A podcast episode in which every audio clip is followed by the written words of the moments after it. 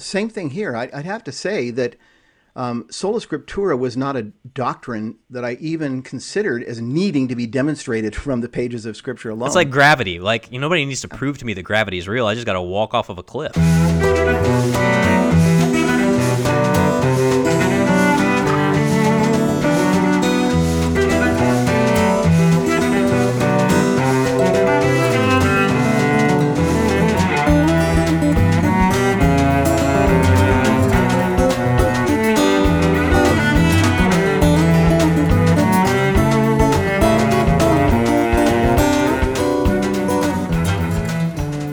Again, and welcome to yet another episode of On the Journey with Matt and Ken. I being Matt Swaim, Ken Hensley, my colleague uh, with the Coming Home Network. We're glad you're along. If you like what you're hearing and watching, please subscribe and uh, let us know what you think and join the conversation. Ken, how are you? I'm doing well. How are you today? I'm doing great. And if this were an episodic TV drama, this would be the part of the episode where you'd hear somebody say, previously on On the Journey. So oh, this is uh, this is your chance to recap the show. Yeah. Okay. Okay. Well, we're talking about sola scriptura, and uh, last week we spent our time identifying sola scriptura as the foundational idea within the Protestant system of thought or within the Protestant worldview. And we spent a little bit of time defining it, and that's what I've got to sum up very, very quickly because this is the key issue. I mean, this is the key doctrinal issue in the entire Protestant worldview. It was for me, I'm sure it was for you. We'll talk about that in a moment. But anyway, we defined it using Protestant scholars um, uh, Norman Geisler and Ralph MacKenzie, and they define sola scriptura as the belief that Scripture is to function in the church's life and in the individual Christian's life as the sole, only infallible rule of faith and practice. And what that means is that everything God wants us to know, all of the material of divine revelation, has been laid out for us in the pages of uh, the inspired Word of God, either explicitly or implicitly, and that so the Scripture is materially sufficient.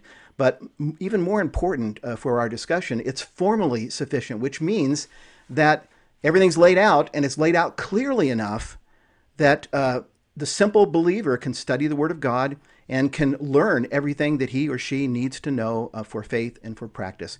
No teaching authority is required on earth. Certainly which no is, infallible teaching authority. Which is weird because you'd think that that means there's only going to be one church, but instead, churches and theologians that go by that standard splinter every yeah. day. You get a new one. So yeah, yeah. And, that, and that's why um, we're not going to leave this subject quickly. In fact, we're going to spend a few weeks, I think, digging into the question: Is sola scriptura scriptural? And that's kind of where we are today. All right. So this is where we get into assumptions. We were talking about foundations, and mm-hmm. uh, this, that was the, the, the main focus of the last round of discussions. And this idea of sola scriptura is so ingrained into you, it's like breathing. If you are a yeah. strong Protestant Christian of almost any stripe, uh, I don't know about you, Ken. I never thought. I thought to question sola scriptura was to question the authority of Scripture itself.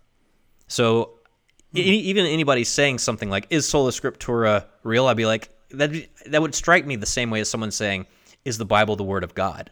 Because that's how I heard the question. It never occurred to me to even think about whether or not sola scriptura is even taught on the pages of Scripture or practiced by the people in the Scriptures. Yeah, that's right. Uh, um, same thing here. I, I'd have to say that um, sola scriptura was not a doctrine that I even considered as needing to be demonstrated from the pages of Scripture alone. It's like gravity. Like you, nobody needs to prove to me that gravity is real. I just got to walk off of a cliff. Yeah, sola scriptura as an yeah, as an evangelical Protestant, which I was for uh, about twenty years, it was, if you will, the atmosphere in which I lived and moved and had my very being. From the home Bible study, where I really came to sincere faith in Christ to begin, um, I'm thinking of at Bible college, um, my time in seminary through all my years as a pastor. Um, well, every, I'll put it this way every believer I knew presupposed that the Bible is to function in our life as the sole and sufficient infallible rule of faith and practice. Sola Scriptura was a given. And, and here's something uh, interesting, Matt. It seemed self evident to me because when you think about it, here was the logic Scripture is inspired and nothing else is. I mean, there's no pastor that's inspired. There's no teacher. There's no denominational creed. certainly no pope, certainly no uh, Catholic Church council. And so by default, sola scriptura. Which is kind of like a because I said so sort of argument for sola scriptura. Because when you start to analyze it, you know, and we'll get into this much later, um, the reason to trust Scripture is because it's Scripture. And the reason we believe it's Scripture is because we told you that it's Scripture. But who told you that it's Scripture? It doesn't matter. It's Scripture. Well, yeah, it, you know, it's like you go, you get into the loop, and and it's we wouldn't treat any other inspired text like this. Christians wouldn't treat the Book of Mormon like this. We wouldn't treat the Quran like this. Um, no, there's there's no other inspired text that we would treat like this, but we treat the scriptures like this. No, and uh, since we're talking to um, we're talking to Christians, we're talking to evangelical Protestants, we're talking to Catholics. Um, while we could go into a whole apologetics thing about why is the Bible or how do we know the Bible is the Word of God or how do we know it's inspired, but the important thing to say here is simply that it functioned within our worldviews as at the presuppositional level. It was it was simply where we start. It was the it was the foundation upon which we stand, and we move on from there. Okay, and so um, that's what it was. And so I didn't ask the question, "Does the Bible teach it?"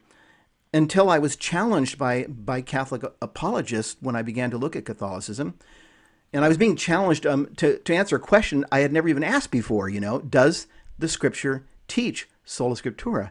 So when I went to um, begin to examine it, that was the question that I cared about. First of all, does the Bible actually teach this thing? Protestant scholars Geisler and MacKenzie had summarized it again. Here, here's Sola Scriptura the belief that, quote, the Bible, nothing more, nothing less, and nothing else. Think about that nothing more than the Bible, nothing less, nothing else is all that is necessary for faith and practice. Is this something that is actually taught well, there's, in the New there's, Testament? there's so many ways that you can say from the outside that yes, we believe that this book that we have in our rooms is is inspired, but in order to do that, you kind of have to look at how the people in the scripture treat the scriptures that came before them. You know, because scripture is yeah. not written over a weekend, right? It's not compiled yeah. and and and all set out. You know, in the course of a summer. Uh-huh. Uh, you know, this is written over centuries, Ken. Yeah. I mean, you're you got a lot of people who've got to be on the same page literally and figuratively, in order to come up with a book that makes sense and is consistent with itself from page one of Genesis to the last page of Revelation. Otherwise, you know, what are you supposed to do? Mm-hmm.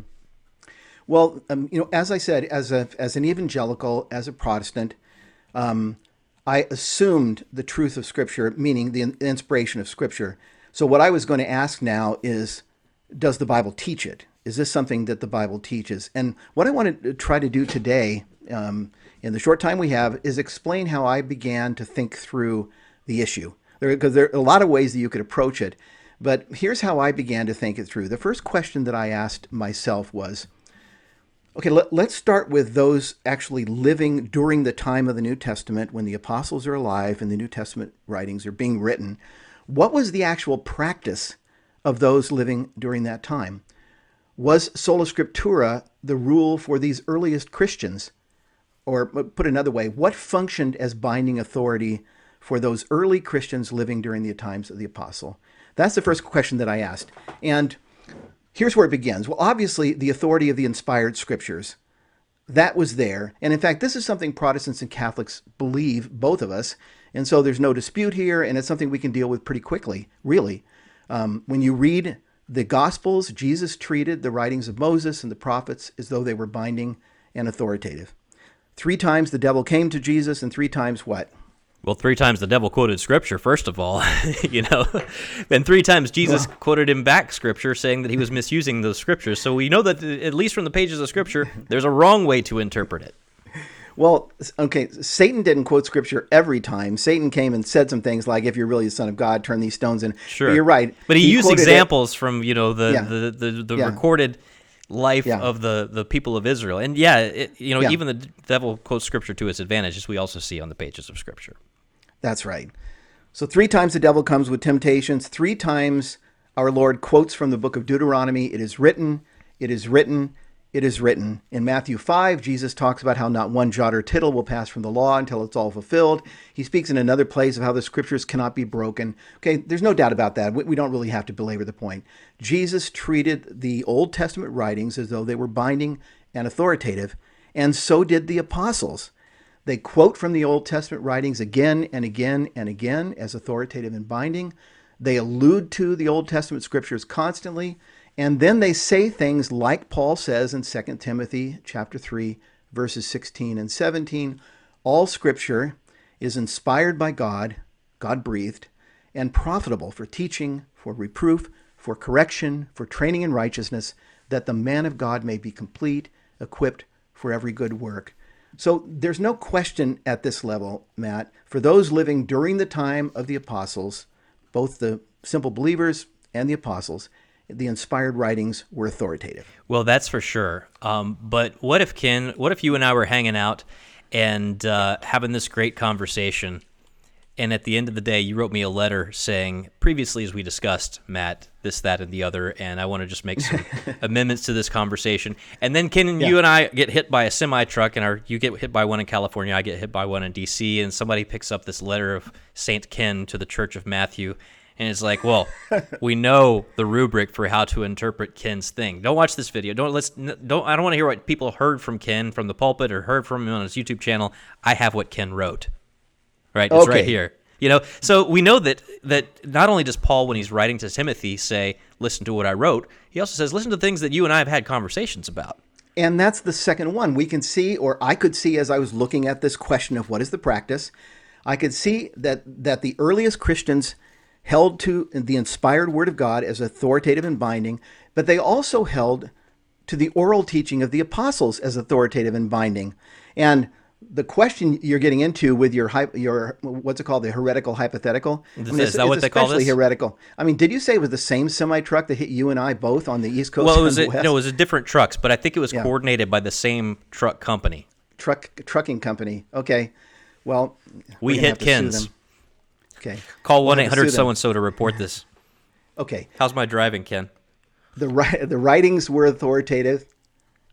Both the Old Testament writings, and I don't want to get into detail here, but the New Testament writings, as they were being written and understood to be inspired, okay, were authoritative. But also the oral teaching of the apostles was authoritative. And now, a few things to say about this. Of course, the apostles weren't inspired in the sense that uh, they didn't walk around and everything they said was special revelation from God. And, you know, so, so John and Peter are traveling through Samaria, for instance, and John says to Peter, you know, I hear they make a killer, you know, falafel out here in Shechem. let's stop by. Let, you know, since COVID 19's around, let's do takeout tonight. It doesn't mean that you could take those statements and staple them into your New Testament as though everything they said was inspired. At, at, at the same time, when Jesus sent the apostles out, he gave them his spirit he gave them his own authority, and he said to them, The one who listens to you listens to me. And it's very clear that the apostles taught with an awareness, and this is what you're getting at with your, your imagine this, Ken. It's very clear that the apostles taught with an awareness that the substance of their teaching, their doctrine, what they were passing on, was as binding when it was spoken as it was when it was written down. It can, if we didn't believe that, then we wouldn't believe the Gospels. Because what are the Gospels? The Gospels aren't the letters yeah. of St. Jesus to the church yeah. of Luke's yeah. community.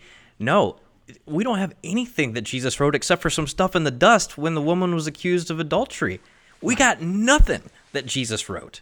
Nothing. So it was what the apostles so it was what the apostles taught and then wrote down. And experienced and witnessed and, and, and and saw while they traveled. Well, the thing is, we can see this in the New Testament. I, am thinking of a couple of passages. In 1 Thessalonians 2, verse 13, the Apostle Paul gives thanks to God that when he came to the Thessalonians for the first time, preaching to them, he says the people accepted his message, and now I'm quoting, quote, not as the word of men, but as it really is the word of God. That's 1 Thessalonians 2:13. And in his second letter to them in 2 Thessalonians 2:15, Paul goes further. He commands them to, and I quote again, stand firm and hold to the traditions which you were taught, whether by word of mouth or by letter from us. Whether by word of mouth or by letter from us, he commands them to stand firm and hold them. Now, I was so used to thinking of the word tradition as something bad. You know, traditions of men, we always used them. Eh, whenever yeah, we saw, saw something we didn't like, we called that a tradition of man. Well, yeah, you know, Jesus is always blasting the Pharisees for putting their traditions ahead of the Word of God. I had such a negative impression of the word tradition, because also it's a word that you find in Catholicism, that I, I remember being thrown a bit off balance when I first saw this passage, 2 Thessalonians 2.15, and when I first understood its implications. But, you know, the Greek word used here for tradition is the Greek word paradosis, and it simply means something that is handed on. Tradition is simply something handed on. It can be good, it can be bad, and when Paul uses it here, obviously it's good. What he's simply saying to these believers in Thessalonica is that what he's simply commanding them is that they should receive and treat as authoritative Christian doctrine whatever Paul handed on to them, whether it was something he wrote down in a letter to them or whether it was something that he taught them when he was with them. So, Ken, I don't want to get into the weeds too much, but this is right at that point that you're discussing this this question of hold fast to the traditions. I am gonna. This won't even fit on the screen when I lift it. It's my parallel Bible with. it's the comparative study Bible. It's got four Bible translations in it, and in it I've got the King James, the Amplified, which is a tiresome read, the New American Standard, and the New International Version, the 1984. And in the King James, the Amplified, and in the New American Standard, it says, hold to the traditions which you were taught. There's a little bit of a different thing in the New International Version, 1984. It says uh, here in uh, 2 Thessalonians 2.15, hold to the teachings we passed on to you. The NIV does this weird thing when whenever they see tradition used in a positive way, they replace it with the word teachings.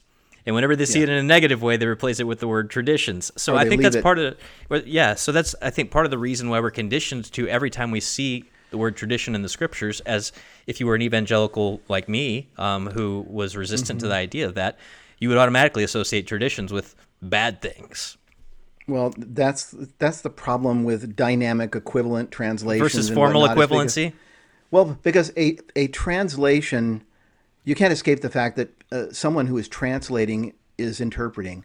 And so, you know, as you said, the, the, the translators of the NIV, they're evangelicals, they're Protestants. So when the word tradition occurs and it's in a positive light, you just you translate it as teaching, and when it's in a bad light, you translate it tradition. But the word is paradosis; it's that which is handed on. And the important thing is, Paul says, whether I taught it to you when I was with you, or whether it was written down, either way, hold fast to it. Okay? and it's again this is this is talking about paul Mm-hmm. as a teacher and like any other teacher you don't just listen to the lecture or just read the paper you take the teacher kind of as a whole that's, That's just what right. you do That's right. And you know, as I thought about this, I could see that it actually makes perfect sense. Because think of it like this. Here's my little thought experiment. Wouldn't it be absurd to think that when Paul came to the church in Thessalonica, that when he says to them, um, or when he writes to them, the dead in Christ shall rise first, in 1 Thessalonians chapter 4, that that is binding and authoritative. But when he's in the city of Thessalonica and he gathers them together and he says to them, the dead in Christ will rise first, that's not authoritative. that sounds like a press conference to me I mean, it sounds like somebody trying to interpret like you know you, and we see this but we see this all the time in like you know people trying to make this arguments that don't listen to the thing that the politician said listen to the thing that's in their policy proposal or whatever. Well what if these are not two different people. Paul's not two pauls. You know he's not the guy he doesn't have paul doing his pr in thessalonica and another paul writing his speeches. It's paul. Yeah, it's very clear that during the time of the apostles, yeah, when Paul comes along, what he writes is authoritative and what he teaches is authoritative. So we have inspired scripture and we have the oral teaching of the apostles conceived as authoritative and binding for those living during that time. And I have one last illustration. I, think about the day of Pentecost. Think about Peter standing up and addressing the crowds in Jerusalem, all these Jews that had come for the feast of Pentecost from all over the diaspora, all over the Greek world, the Roman, uh, the Greco-Roman world. And he stands up and he says, Men of Israel, listen to these words. And Peter goes on to announce to them authoritatively things that had never been written down anywhere in the pages of the Old Testament. He interprets passages from the Old Testament in ways that no one had ever interpreted them before. And yet, what he says to them that day is to be received as God's word, authoritative. And the text tells us, verse 38 of chapter 2 of Acts, that they, the crowds were cut to the heart and they said, What must we do? Mm-hmm. So, for Christians living during the apostolic age, and I'm a I'm an an evangelical pastor at the time, but I could see clearly that authority resided for them in the inspired writings, but also in the oral teaching of the apostles. So and then thirdly, yeah, I was just going to Oh, I'm say. sorry. So far, um, as if you were a Catholic apologist pointing things things out to me when I was at Asbury College, you know, semi minoring in Bible, but never finishing up the minor, I would have said, "Yeah, so what's your problem here?" You- Nothing you've said so far about, you know, of course they listened to Peter when they when he spoke, and of course they listened to Peter when he wrote. You know, and no no no major problems here for me at least when I was no, at no, this stage. No, no, this simply makes sense and that it, it shouldn't be an issue. But let's push it forward because we will be coming somewhere, all right? I mean, we will arrive somewhere unless we get hit by semi. Theoretically, watch out for All those trucks, Ken. Okay, so there's scripture, there's the oral teaching of the apostles as authoritative, and then there is thirdly the decisions of the church's leadership when it meets in council. And I'm referring here obviously to the very, very key chapter, Acts chapter 15 in the New Testament. And I need to expand on this a little bit for those who don't know the passage. Chapter 15 of Acts begins by saying, Some men came down from Judea to Antioch, and they were teaching the brothers, Unless you are circumcised according to the custom taught by Moses, you cannot be saved. This brought Paul and Barnabas into sharp dispute and debate with them, so Paul and Barnabas were appointed, along with some other believers, to go up to Jerusalem to see the apostles and the elders about this question. Uh, you Now- know what? As as you go into this, Ken, it just reminds me. I mean, Yeah. the controversies that our church deals with today. You know, you talk about a controversial. I mean, I'm just glad there weren't flowcharts and PowerPoint presentations at this first council on circumcision. I mean, I'm telling you, it, for all of the things that for the early church to really have their first major throwdown over, it is kind of strange that this would be the one. Yeah, and I don't think when they're discussing circumcision that we need flowcharts or I would hope not. don't- we don't need charts too much, but okay. But what we're reading about here in Acts chapter 15, Matt, what we're reading about is the first serious theological dispute to arise in the early church. The question was this, and it came mainly from Jewish converts in the church in Jerusalem, probably from the Pharisees. And the question was this Must Gentile converts to the faith, must they receive circumcision and keep the customs of Moses? Must they essentially become Jews in order to be saved? Some were saying yes, others were arguing no. And to settle the question, what we have is the apostles and the elders meet in Jerusalem at what has been referred to ever since as the Council of Jerusalem, the very first council of the Christian history. And in a nutshell, without going into the details, here's what happened. The apostles and elders meet, they discuss, they debate, and they decide. And they draft a letter. You could refer to it as a decree if you like. They draft a decree informing the churches of the council's ruling. And in this letter, this is really crucial. In this letter, they decide they describe the decision that they came to at the council as being the decision of the Holy Spirit. And I'm reading now from verse 27 and 28 of Acts 15. Therefore, we are sending Judas and Silas to conform to confirm by word of mouth what we are writing. It seemed good to the Holy Spirit and to us. It seemed good to the Holy Spirit and to us not to burden you with anything beyond the following requirements. And so the letter goes out, and then finally we read in verses 30 and 31 that the letter is received by the churches with joy. So they went off, they went down to Antioch. When they had gathered the congregation together, they delivered the letter, and when they read it, they rejoiced at the exhortation.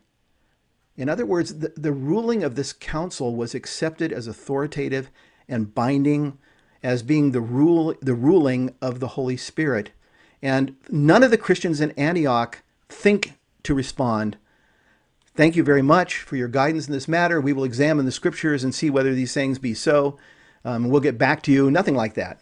Instead, what we read is that the Christians rejoiced that the matter had been settled now, and they could focus on living out the truths of the faith rather than spending the rest of their lives trying to figure out what the truth of the faith is.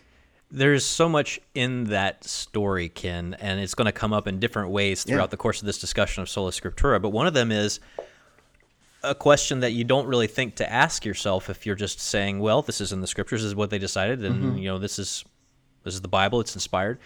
What what you what I didn't think of was if this was going to be such a potentially church dividing issue right there out of the gates why didn't Jesus at least before he left said, "Oh, just so you know, some of you guys are going to fight over circumcision, and uh, when that comes up, here's what I have to say about it."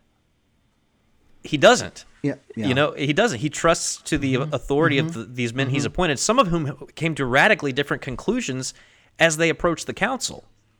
So there was some kind of authority that took place there that was not just based solely on the words of Jesus Christ, right? or on the words, of, the Old Testament. Yeah, or on the words of the Old Testament, or or yeah, there was a discussion, and so let me kind of um, we've made some simple points, but let me kind of bring it together here.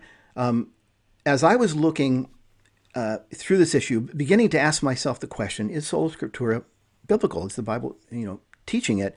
Um, looking at the practice to begin with of the earliest believers living during the time of the apostles, uh, something that was very clear to me, and again, I don't think it's really controversial. It shouldn't be to anyone, but it was clear to me that they were not practicing sola scriptura. I mean, it, at least at that stage, Scripture was not functioning for them as the sole infallible rule of faith and practice, the final court of appeal, etc., etc. For them, it was not the Bible, nothing more, nothing less, nothing else, all that is needed. For them, at least, it was not. For these earliest Christians, it's clear that authority resided, one, in the inspired Scripture, Old and New Testament as it was being written, two, in the oral teaching of the apostles, and three, in the decision of the church's leadership, their magisterium, if you will, when it met in council to decide an issue of doctrine, to define the teaching of the faith. This was clear. And here's the thing that is a little bit, at least it's thought provoking at this point. It was also clear that in terms of this basic pattern, scripture, That's tradition, one. That's two. the, the oral teaching, the magisterium, if you will. That's In a terms of this three-legged basic stool. pattern. The earliest church is looking an awful lot like what we have seen from the beginning and to this day in the Catholic Church. That's exactly, and and that's a scary thing. And unless somebody points out and tells you when you're at that's part of your journey, like I was, um, unless somebody says, "Oh yeah, that's the authority structure that exists in the Catholic Church," eh, you don't realize it straight off. Eh, I mean, I knew you you came across this because you were working with apologists. I didn't. I came across it because I was just arguing with other Protestants about what the Bible meant, and said, "Well, it can't be just my opinion versus your opinion. There has to be." Some sort of external authority that says this or that or the other, or some sort of tradition that mm-hmm. informs the way that we've always looked at this question. And if you don't realize it, you start sounding like or, or having a hunger for a Catholic authority structure without even realizing it. Yeah, and, and now let me be the bad guy and push the discussion in the op- in the opposite direction because although this is thought provoking for for an evangelical, I think, for a Protestant to see this and, and just to realize, at least during this period of time, the church is not practicing sola scriptura. It's got the scripture, it's got the oral teaching of the apostles, it's got this magisterium that meets in council and decides and defines and sends out decrees and is able to say, it seemed good to the Holy Spirit and to us, okay? So it is thought provoking and it does kind of lead you in a particular direction. But now let me go the other direction because what the thoughtful Protestant will say at this point is, who cares? They will say, this doesn't prove anything. After all, Matt, isn't it possible that the pattern of authority existing during the apostolic age changed when the apostles died? So what you're saying is when the apostolic cat dies away, What the, mouse comes out? the the, The Soul mouse apostatizing comes out mice comes out to play. You're so quite the basically, poet. it- they just quit. the poet. Yeah, everybody just quit paying attention to uh, tradition and the magisterium once Peter died. Right? I mean, that's Well, this is what this is the way that a thoughtful Protestant will put it, and this is the way that I put it, and I, and I and I'm empathetic to this. A thoughtful Protestant will say, "This doesn't prove anything. What you're talking about." The question that we need to ask is not what was the practice of Christians living during the time in which apostles were walking the earth. The question that needs to be asked is, what should the practice of Christians be now that there are no longer inspired apostles walking the earth? They will say that's the key. And the answer that the thoughtful Protestant gives to this is obviously Scripture alone. I mean, or, or put this way, sure, Matt, when you have the apostles walking the earth, sure, what they teach is authoritative. And sure, when they meet in council, and of course, you know, uh, you slyly left out the fact, Ken, that at this council, apostles were leading the show. Sure, when you have inspired apostles, you can have councils and you can come to authoritative decisions. But what about when they die? When the apostles die and what they taught orally to the church in Thessalonica or Ephesus or Philippi or wherever, what they taught orally begins to fade away and it's not so authoritative anymore. And when Christians meet in council and yet there are no apostles there and their decisions are not authoritative anymore, what is the authority structure then? That's what the Protestant will ask. And I could see that that was a good question. Yeah. And I could see that my next step then would need to be for me to read through the New Testament a second time and ask some different questions. But but you and something double, you want to say about that? I was that? about to say to double down on that. Uh, you know what I would have said uh, too is of course, the early church fell away as soon as the last apostle dies. Look at how many problems they were having in Galatia already while Paul was alive, right? Um, yes. But but again, and we're going to get into this next time. We assume that Galatia was the story of the whole church, and we forget that you know there was also. I mean, I would have assumed that Galatia was the story of the whole church. This is just an example of how the church was getting ready to just fall away as soon as the mm-hmm. apostles died. But that discounts the fact that of course they were they replaced Judas with Matthias, right? Were they not going yeah. to replace Andrew? Were they not going to replace Bartholomew? Yeah, there were false teachings from the beginning.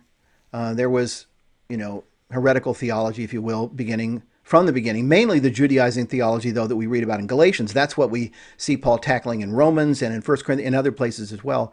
But the thing is, there was a structure of authority, and the structure of authority at that time included Scripture, the authority of the apostles, and their ability to meet in council.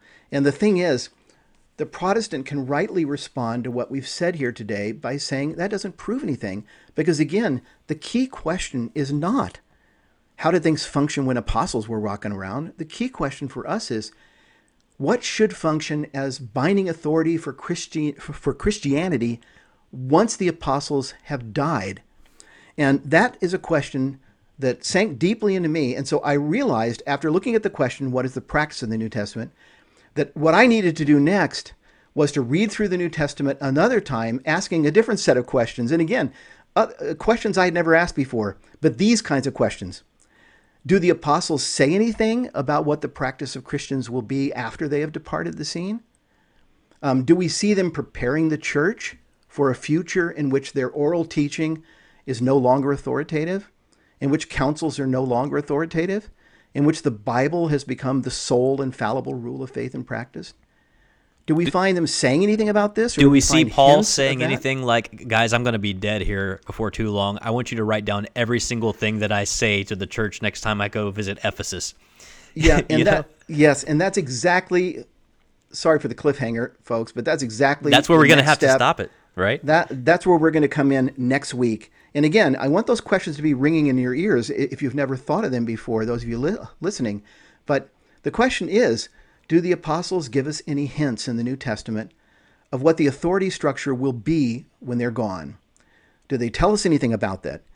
Do they act as though they're preparing the churches for a future of sola scriptura, a future in which the Bible, nothing more, nothing less, and nothing else is all that is needed for faith and practice? that's where we're going to pick up next week. Well, Ken, the I mean, I, I think that these are all great things, and I think it's important to remind people at this point that we are not sitting here in our Catholic apologist armchair saying, "Well, this is why this is this is a wrong worldview." This is what this is the soup that you and I were living in, right? This is the soup that I lived in for the first 25 years of my life. This is the stuff that you know kept me up at night in Bible college. This is the stuff that I wrote songs about and had debates about and you know did practice sermons and Sunday night service about.